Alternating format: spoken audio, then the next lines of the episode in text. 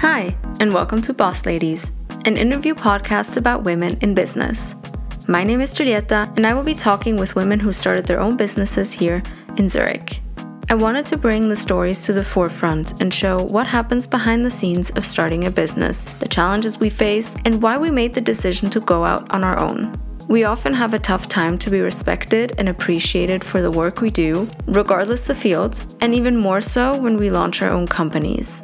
That's why I wanted to create a platform for my fellow entrepreneurs to tell you how it all began for them and how they're navigating the waters. It's time for honest conversations about what it means to be a woman in the 21st century trying to create something on her own.